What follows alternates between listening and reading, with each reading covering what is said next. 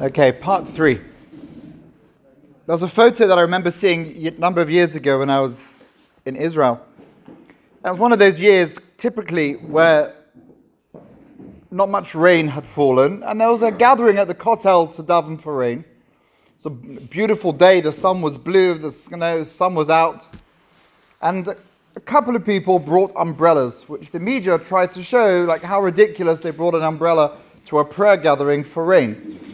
Well, clearly everyone should have brought an umbrella to a prayer gathering for rain, because if it was the winter and you needed the rain immediately, you weren't saying, God, let it rain in two months. You wanted it now. Surely those that had faith in the power or the efficacy of prayer would have meant that the rain would have fallen almost immediately or very shortly afterwards, and bringing an umbrella or raincoat was not something foolish, but something that expressed a lot of faith. At the end of Mincha this afternoon, I turned my eyes heavenward. I said, Hashem, let this be a successful event. Let people come away from this evening inspired, motivated. Let, let them gain something from having come out of their homes. And then my mind sort of went on a little drift. And then I'm thinking to myself, why is the warm up guy going last? Like you've had the main course, you've had the dessert. Why are you having the, the hors d'oeuvre at the beginning? And then it occurred to me that, what, ah, that Providence had ordained things very, very cleverly. Obviously, it's Providence, it's God. Obviously, it's clever. But what, having a whole evening about tefillah. So God makes me go last. So there's someone sitting there for the last 45 minutes, davening his heart out, that what he has prepared, no one else would have said. So I was like the symbol of what everybody was saying. Thankfully, only a couple of ideas bizarrely, um, of what I had prepared, which shows that there's clearly truth, obviously in everything, but in the things that were said, um, by the previous speaker, so there's plenty to say. But it occurred that uh, that, well, that was my role for the first part of the evening. So what I want to start off with asking the question is when we talk about, you know, typical Jewish education introduces the character of Hashem as a character in the Torah stories. There's a story that I'm sure I've shared you before when we Emily and I started off the community in Shenley, just outside Boreham Wood, about 20 years ago. Now it's, it's grown. Uh, when it started off, we went there. They, they, had a plan to every once every month to have a service, and we went there every two weeks, and we got it, we got it moving. And one guy told me that he used to come to shul in the morning, and then he went shopping in the afternoon, and that when his kid had learned the song, Hashem is here, Hashem is there, Hashem is truly everywhere, and Hashem was in Tesco's Shabbos afternoon, the guy stopped. He left his trolley and he went home because he could, you know, if God's in shul, I can understand. But if God's also in the supermarket with me Shabbos afternoon I shouldn't really be there, that was more awkward. But I thought how beautiful that th- this person actually achieved something that typically typical yeshiva guys don't really achieve, maybe until they're very old in life, that had recognized that God as a character is real. And that's a big, when it comes to davening, how much do we realize that Hashem is real. We don't often in Jewish education, as far as what I've been exposed to and what I expose others to, is we don't spend time philosophizing, discussing what we mean by Hashem, what, what it means, what are proofs for, for teenagers who begin getting cynical and doubt, is it real? You know, God's a song, God's a character. And for me, the starting point of davening is recognize that you're really having a conversation with something that's real, with a being that's real. That's number one. And I don't know how obvious that is because you're, you're, you're davening with a book. Davening with a minyan is particularly nasty at destroying the, the power of prayer because you're so freaked out. You've got to get 8.30 we start, 9.04 we finish. You've got to turn those pages with everybody else, otherwise you get behind. And you've just got to, like, doubling becomes, if I get from page 1 to page 27, I've done a good job. And if I had to skip a bit in the middle, then maybe I, I wasn't and it creates this neurosis, this panic. And perhaps sometimes it takes away from the fact that we are actually having a conversation with the only being that's actually real in this whole game of life.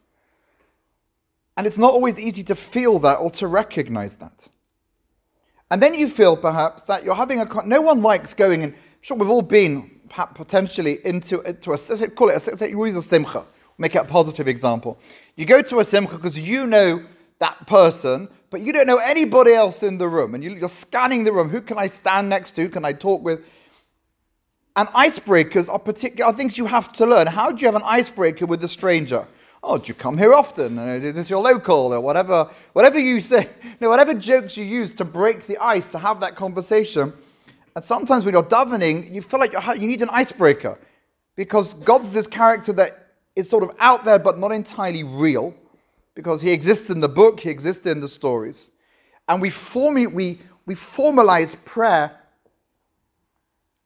sometimes to an extent that it doesn't become, it's not, a, it's not an expression of pouring out my heart or having, talking, getting real with life, but it becomes this very, this pantomime for some or this act for others, this thing we have to do because this is what's socially acceptable, but not necessarily something we feel comfortable doing. There was a, uh, a in new shul in Ra'anana many years ago that came from a yeshiva background, learned, and he wanted to teach the new community the laws of tefillah, hilchot tefillah.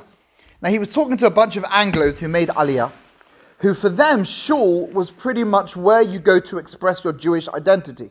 So any suggestion that kids shouldn't be in the room because the halacha says that a kid who can't sit still shouldn't be brought to shul because it's going to disturb the concentration was not something they were prepared to tolerate. And that Shabbos afternoon, there was quite an explosive conversation between the participants and the rabbi. He was coming from the law books. I mean, legally, he was absolutely right. Now, kids don't belong in shul, or they can't sit and can't behave because they're going to disturb the decorum. But they were coming from the perspective, well, that's where you go to be Jewish. So why would you not bring kids? Because but he was like, your home is where you're Jewish, your whole life is where you're. And you have this clash of ideologies and perspectives. So, my suggestion is number one, we've got to really understand that that conversation is real. We're not talking to ourselves. It's not an exercise in how quickly you can turn the page or how quickly your eyes can scan the words. You actually have to say the words out loud, not just scan them. And I often felt something like in a moment of craziness. If you put a microphone by, by the Omids in weekday mornings, how many words would be picked up by the microphone? Actually, words that are said out loud. Tachnun for sure, no one says. I know that for a, I know that for a fact. There's someone that we know in this shul. Doesn't matter who they are. I'm going to give it away by a hint. Who davens Nusach Sfad, and he says the Nusach Sfad Tachnun, which is shorter than Nusach Ashkenaz, and people still finish before him. Like it's not, not possible. Literally, when I used to work, do um, go on the radio for the BBC, they had, they had like a thought for the BBC Manchester, had to deliver a thought for the week on the Sunday morning program with Mike Shaft. And they told me you've got two minutes, that's 180 words, you have to, whatever the, the time limit was. And they, they work out how many words you can say in a, in a per second. And the number of words per second times the number of minutes we spend on certain prayers, eh, it's, it's, it's not. I don't care how good your Aleph Beis teacher was okay, or, how many years you spent learning Aleph Beis, as we've heard previously. Um, you know, it's, sometimes it's not possible, and we need to sometimes just free ourselves from that time constraint and that pressure, and just maybe realize that the conversation is, is, a, is a genuine one. There's an amazing book on prayer by Rabbi Tabor from Manchester, Mike Tabor's son. And in it, he, he quotes a Mabit who says, uh, to paraphrase one line from the Mabit on, on davening, he said, no, davening is not a cash machine. We, we often tend to think it's a cash machine. Put in my request, out comes the, the answer, and then if it doesn't work, maybe I put the PIN number in wrong or I got the wrong card. And if I, if I just got the right details, then the answer, the, the cash would come out. That's not what davening is. Part of, his, part of the proof of that is that we're a bit weird. If you think about Shemoneh Esrei, we're like, yeah, praise, gimme, gimme, gimme, gimme, gimme, then thank you. Well, I'm, I haven't got anything yet. Why am I thanking you? Well, it's a bit weird. And, and Rabbi Tabor gives a whole module of a guy that needs some help from a philanthropist, and he, he, he gets told no, and he keeps coming back, keeps driving the guy crazy. And that's what we do. You know, we, we gimme, gimme, gimme in the morning, gimme, gimme, gimme in the afternoon, the same gimmes in the evening. Thank you, but I haven't given you anything yet. Why are you driving God mad? And the Mabit explains fundamentally, and again, there are so many perspectives that we, you know, this is one of where you actually could spend the whole night discussing davening and you still wouldn't finish what you have to say.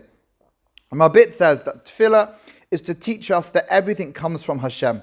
It's not the cash machine in, in our language. And that's where we say thank you. That's, that's where the modim comes in. We're not saying thank you for giving me all the things that I've just asked for. We're saying thank you for allowing me to understand that you are the source of everything, and without you, I can't do anything, and, and nothing, nothing's going to. I'll have nothing in my life. Rabbi Nachman, as a Rebbe of, of, of, of, his approach to Chasidus, or his approach in Avodah Hashem was very much about tefillah. And one of his, his students, Rabbi Nachman, the, the students took his teachings, and in this gorgeous Sefer, Hishtapchus Hanefesh, says some beautiful things. The first quote of Rabbi Moore mentioned from Adam Harishon davening, for the, he had to daven, then we go. So I'll give you the second one. This is what he says. And the point here is to demonstrate that when we're davening, in Kabbalistic language, I think we need to have mochin de gadlus. I mean, you've got to open your mind and see yourself as not just you, the individual, but we as the we are the inheritors of a tradition. So that when we're davening, we're not just doing something that identi- uh, sort of gets me in touch with my individual identity. We are tapping in to a national identity. And if we're ever going to get out of this golus, we need to stop thinking of ourselves as individuals and begin thinking of ourselves as a nation. Because when you think bigger than individuals, individuals you have in, in exile, I'm the individual Jew, there's the non Jew, there's the pirates beating me up, whatever. But for a nation, we need to come together and we need to tap in to the traditions and the power that our nation has demonstrated. Call, call, yeah, yeah, yeah, the call of the, the sound of Yaakov davening. So here he gives from Noach. It's a famous medrash. Noach, the Zohar HaChodosh says as follows. Tana Rabbanon.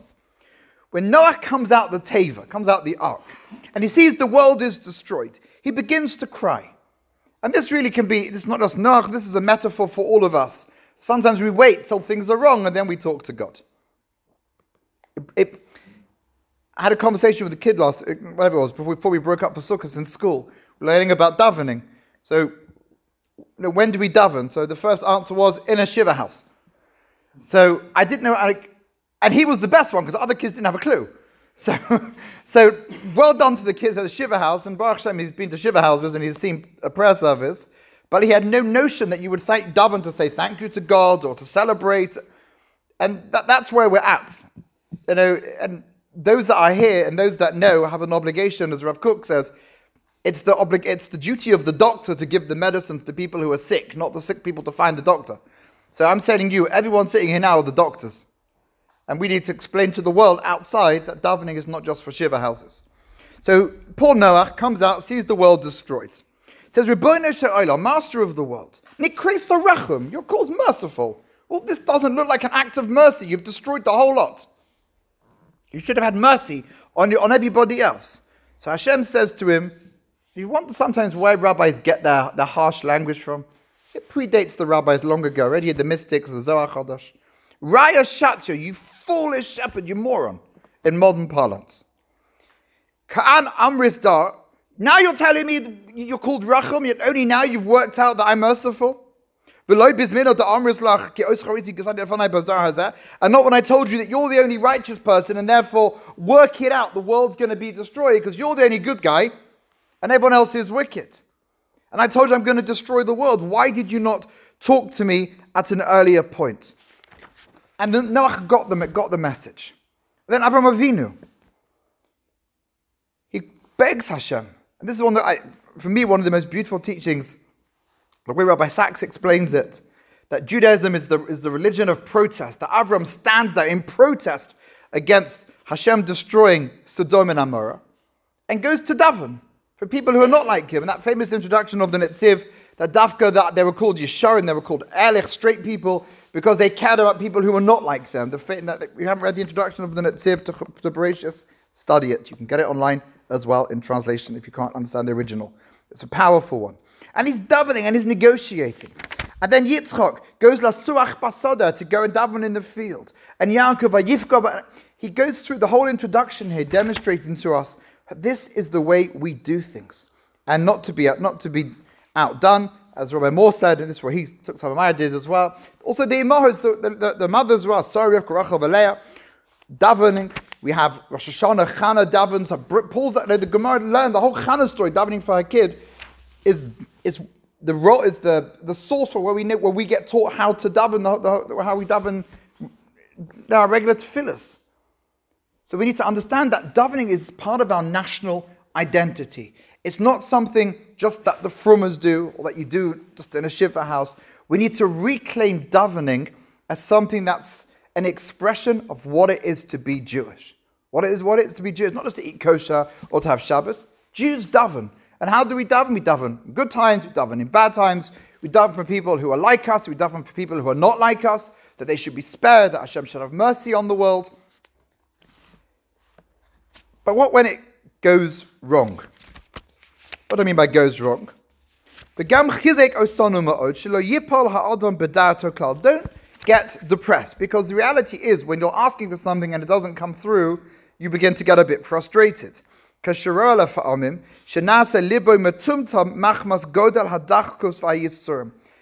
heard before, it's not always easy to daven.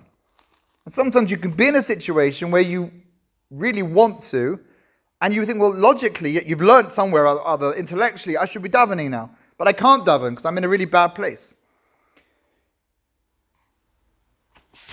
Says Rabbi Nachman, just say something. Don't worry about the page turning davening. Don't worry about getting through everything in the, on, in the text that we have to say, that you would say when things are normal. Just say Ribbono Shel Olam, master of the world. Just say, oh, just groan. I know there's a posuk in Tehillim my, my kvetch, my groan isn't hidden from you. Meaning, when, when you do something wrong, we don't even enjoy ourselves because sometimes you feel like, oh, I've let myself down. Even that speaks volumes to Hashem. A sigh can express sometimes what the spoken word can't capture in words. A sigh, a shrug of the shoulders can also be, maybe that's Peshat. When Dalton is Anita filler, he became, as the Rav said before, his whole personality was infused with, I am a prayer, uh, or we say for Inishmas, all my bones will say Hashem who is like you. Yeah, the shrug of the shoulders, the sigh, the, the tilt of the head. All of those are not just physical actions, but maybe that is part of davening. When we can't daven with words, when that's not working for us, then a physical action can express something that perhaps our words, our words struggle to. So we need to normalize davening. בתחילה היה זה עיקר התפילה, מה שכל אחד היה מדבר, מה שבליבו לפני השם יסבוך. Originally, before the books were printed, before the text came about, everyone just spoke what was on their heart. And then we know that the men of the Great Assembly, Anshe Knesset Gedola came along, V'tiknu Seder HaTfilah, and they established our fixed prayers. Because it was difficult. We've all had conversations where you walk away thinking, should have said that. I should have said it that way. Or for me, I shouldn't have said that. Oh, why did I do that? Okay, you tick the box what applies. What applies to me. You can work out which one of those. Uh, uh, wife's nodding. She knows that. See, that was a moment of truth. So we know that we need a fixed text because it's complicated. Ach, al kol panim medina zero ikat fila. Gam kein achshab. This is now becomes what we have to do, but we shouldn't think that the previous version, that, sponta- that spontaneous prayer, has lost its efficacy, lost its power, or lost its place. And that's part of normalizing a relationship with Hashem. So, yes, it's difficult to build that relationship, and without that, I think you know why people come to shul in some shuls and talk is because they, they know that the person next to them is real. They don't know that Hashem is real. And it, you, look, you look like a lunatic talking to yourself. So if you're not convinced that God is real, you're never going to talk to Him. And so, how do we make God real? We have to learn to talk to God and make God a character in our lives, not just three times a day in the formal sense of prayer, but throughout our lives. And Rabbi Nachman teaches us that we mustn't give up. And I'm going to end with this teaching. I've got loads here, but we'll just end with this. Shari tefillah einon nin olim la'olam. The gates of prayer are never locked. Yesh tefillah, some prayers are answered after 40 days. Who do we learn that from? Moshe Rabbeinu. He davened 40 days for the Jews to be forgiven after the golden calf. V'yesh tefillah shena'anis la'asrim yom. And some are answered after 20 days. We learn from Daniel. Lechem chamudos lo achalti ad mela'os shlosha shavurim yomim. Until the three weeks had passed. And then he said, Hashem is heard. Yesh tefillah that's answered after three days. We just heard at Yom Kippur, the tefillah of Yonah, that answered after three days. The V'yesh tefillah shenanis yom echad, and some prayers answered after a day, from Eliyahu Hanavi.